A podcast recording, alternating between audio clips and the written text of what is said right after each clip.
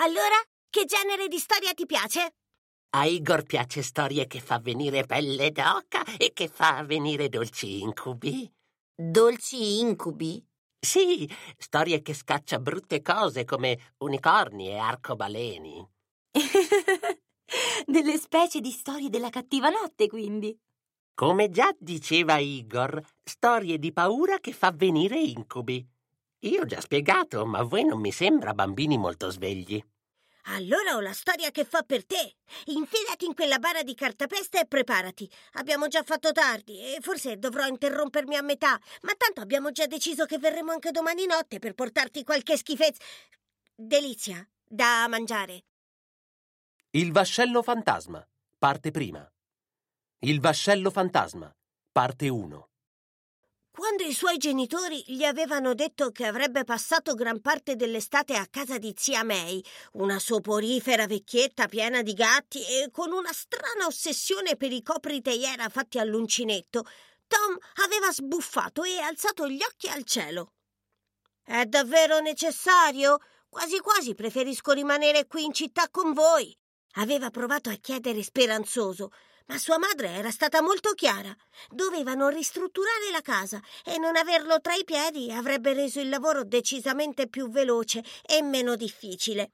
Tom cercò di insistere, sperando di spuntarla, ma ben presto si ritrovò con il suo pesantissimo borsone blu su un treno regionale, diretto verso Blackrock, uno sperduto paesino sulla costa.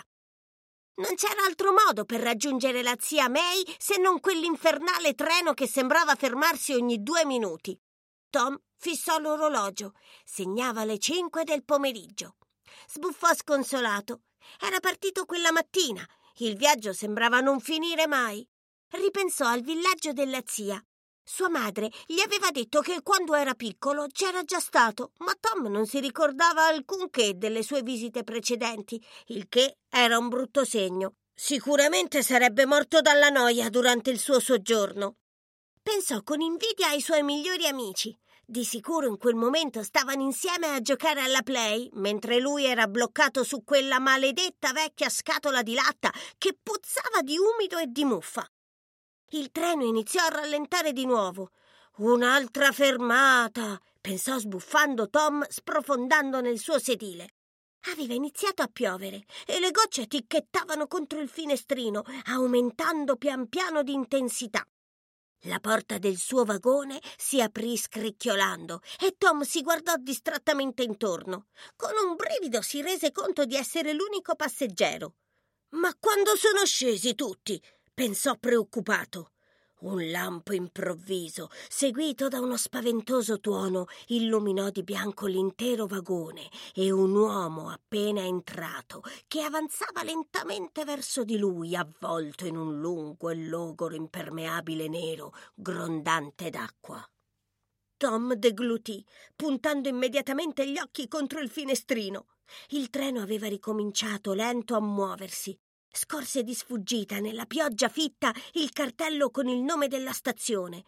Ripescò dalla tasca dei jeans le fermate del treno che sua madre gli aveva appuntato e con sollievo scoprì che la prossima era proprio la sua. Spero che la zia May sia venuta con un ombrello gigantesco, pensò preoccupato. Non aveva alcuna intenzione di bagnarsi. Il rumore che faceva il treno era assordante, ma non riusciva comunque a coprire l'ululato del vento. Un altro lampo illuminò il suo scompartimento e Tom quasi credette di morire dallo spavento quando vide l'uomo gocciolante riflesso nel finestrino, in piedi, esattamente al suo fianco. Rimase immobile, come incapace a voltare la testa. Con la coda dell'occhio lo vide sedersi in uno dei due posti davanti a lui. L'uomo si abbassò il cappuccio dell'impermeabile scuro dalla testa con un grugnito. E chi è questo adesso? Jim, lo sai come funzionano le storie? Una persona racconta mentre l'altra sta in silenzio. Scusa, Paul, hai ragione. Vai avanti. Tempo da cani, eh? disse una voce fumosa e roca, come se avesse avuto qualcosa incastrato nel fondo della gola. Tom gli lanciò un'occhiata le labbra increspate in quello che doveva sembrare un sorrisetto di circostanza, e annuì. Sei diretto verso Blackrock? chiese di nuovo l'uomo. come fa a saperlo? Tom sussultò. Perché è l'ultima fermata del regionale, ragazzo, disse l'uomo con una risata che assomigliava a un ringhio. Tom lo osservò meglio. Doveva avere su per giù l'età di suo nonno. Aveva la pelle scura e rugosa, come quella di chi passa tanto tempo in mare. Non ti ho mai visto in città. Sai, ci conosciamo tutti lì. Come ti chiami? Io sono Alan Ramir. Tom allungò la mano per stringere quella che l'uomo gli stava porgendo ed emise un gemito soffocato quando si accorse che l'uomo, al posto della mano, aveva un uncino di metallo. Che succede, ragazzo? Avanti, è solo un uncino. Stringilo con forza, sii educato. L'uomo scoppiò in una fragorosa risata mentre osservava Tom che, impacciato, gli stringeva l'uncino. Thomas Taylor, sussurrò lui imbarazzato. Taylor, sei forse il nipote di May. In effetti ci aveva detto che stavi arrivando. Alan gli rivolse un caldo sorriso. In persona, disse Tom con sollievo, cominciando a respirare regolarmente. È un vero peccato che tu sia venuto proprio in questo periodo, sussurrò Alan guardando fuori dal finestrino preoccupato. Dice per il temporale? Beh, quanto mai potrà durare? disse Tom sorridendo. Alan Ramir lo guardò distrattamente, scuotendo piano la testa. Non è solo per la pioggia. Diciamo che hai scelto un momento molto particolare dell'anno per far visita a tua zia. Alan fissò intensamente Tom negli occhi. Per un attimo gli sembrò essere sul punto di dire altro, ma si fermò. Quando parlò di nuovo lo fece con voce bassa e grave. Sembrava davvero preoccupato. Di sicuro te lo dirà anche la vecchia May, ma le raccomandazioni non sono mai troppe. Ricordati, ragazzo, di non andare dopo il tramonto al vecchio faro. Mi hai sentito bene? Per niente al mondo! Non andare in mare di notte e non ti sognare di andare sulla spiaggia. L'uomo si era fatto mortalmente serio e a Tom si drizzarono i peli sulla nuca. Ok, ricevuto, disse. Niente faro dopo il tramonto. Alan si sporse di scatto verso di lui, fissandolo con occhi spaventati. Ricordatelo, è meglio se mi ascolti. Quelli di fuori non capiscono. Quando li mettiamo in guardia non ascoltano mai. Pensano che siano solo sciocche storie da pescatori, ma non è così. È molto di più. È quel posto. È tutta colpa di quel posto. Il treno aveva svoltato e adesso i lampi illuminavano il paesaggio. Tom vide il mare in tempesta e in lontananza la sagoma scura del vecchio faro abbandonato. Quel posto è maledetto, sussurrò l'uomo. Tom rabbrividì, rimanendo con il fiato sospeso fino a quando la voce di servizio del treno gli avvertì che erano arrivati a destinazione, facendolo trasalire. Scattò come una molla, si mise il borsone in spalla e dopo aver salutato Alan Ramir con un cenno si catapultò fuori dal treno. La stazione era minuscola e contava un unico binario. Appena sceso, si tirò su in testa il cappuccio della giacca a vento e strinse gli occhi cercando zia May. Va bene il temporale, ma possibile che sia così buio? È estate, dovrebbe esserci più luce. Sono solo le sei, eppure sembra quasi notte fonda, pensò con un brivido. Entrò nella stazione, composta da un'unica stanza in cui c'era tutto: la biglietteria, un'edicola e delle panchine. May era proprio lì, con un fazzoletto in testa a nascondere lo scignon bianco, una vecchia giacca da uomo e delle galosce gialle con dei fiori arancioni. Ma come ti sei fatto grande? disse la zia andandogli incontro felice. Lo strinse in un abbraccio mozzafiato, sollevandolo leggermente da terra. Tom non la vedeva da quasi cinque anni, ma non si era dimenticato della sua forza. Buonasera, May, la salutò Alan Ramir alle spalle di Tom. Oh, Alan, buonasera. Posso presentarti Tom, mio nipote? disse sorridendo la donna. Alan le sorrise affabile, guardando poi Tom.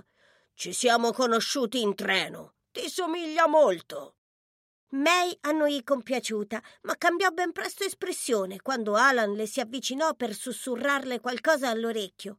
Lo scrosciare della pioggia gli impedì di capire ciò che si dicevano, ma Tom era sicuro di aver sentito le parole maledizione e faro. Il viso di May si fece pallido e annuì con espressione grave. Ma certo, Alan, ma certo, farò molta attenzione. Adesso è meglio correre a casa. Dobbiamo rientrare prima dell'ora del tramonto disse la donna scambiandosi un'occhiata d'intesa con l'uomo mentre prendeva Tom sotto braccio e apriva due enormi ombrelli. Appena smetterà di piovere, Tom e io verremo a farti visita. Magari potremmo fare una gita in barca tutti insieme. Alan annuì. Mi farebbe molto piacere. I tre si salutarono e si separarono, addentrandosi nel temporale. I lampi illuminavano in maniera inquietante il villaggio e il mare sottostante. Le case spettrali comparivano nell'oscurità come facce bianche e pallide, le finestre e le porte come orbite vuote e bocche nere. Tom sentì un brivido corrergli giù per la schiena.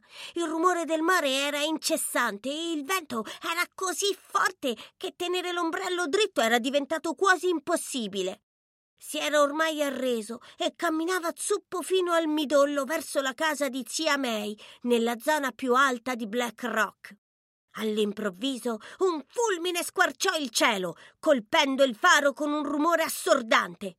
May e Tom sobbalzarono per la sorpresa. Santo cielo! disse la donna senza fiato, portandosi una mano sul petto. Tom vide brillare qualcosa nell'oscurità vicino al faro e rabbrividì.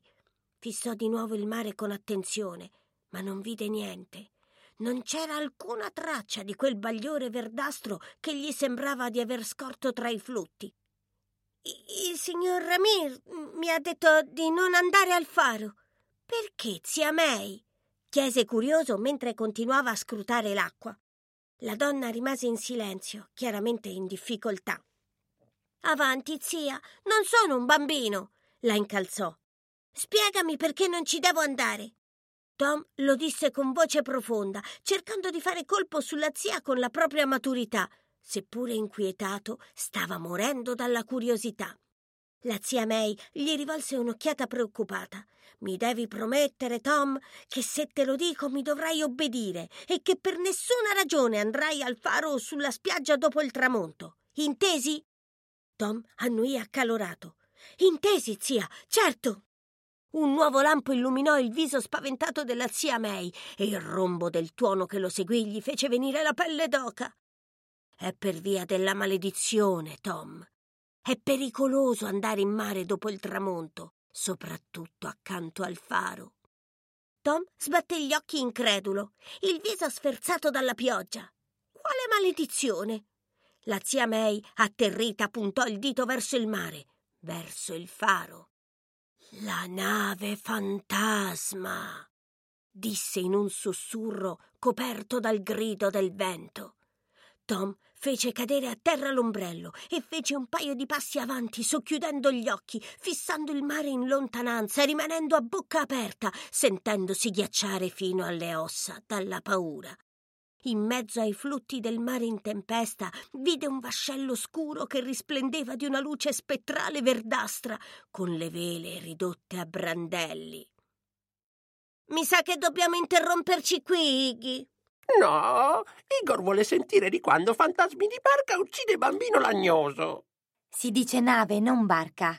Si dice nave? È questo che ti ha infastidito nella frase, non il fatto che stia tifando per i cattivi della storia? Per Igor non lo sono. È questione di punti di vista, Jim. Sì, io ti fa sempre per poveri mostri che deve sentire frignare stupidi bambini appiccicosi. Ora dobbiamo proprio scappare, Iggy. Ma ci vediamo domani e Paul finirà la sua storia. Cattiva notte e buoni incubi, Iggy.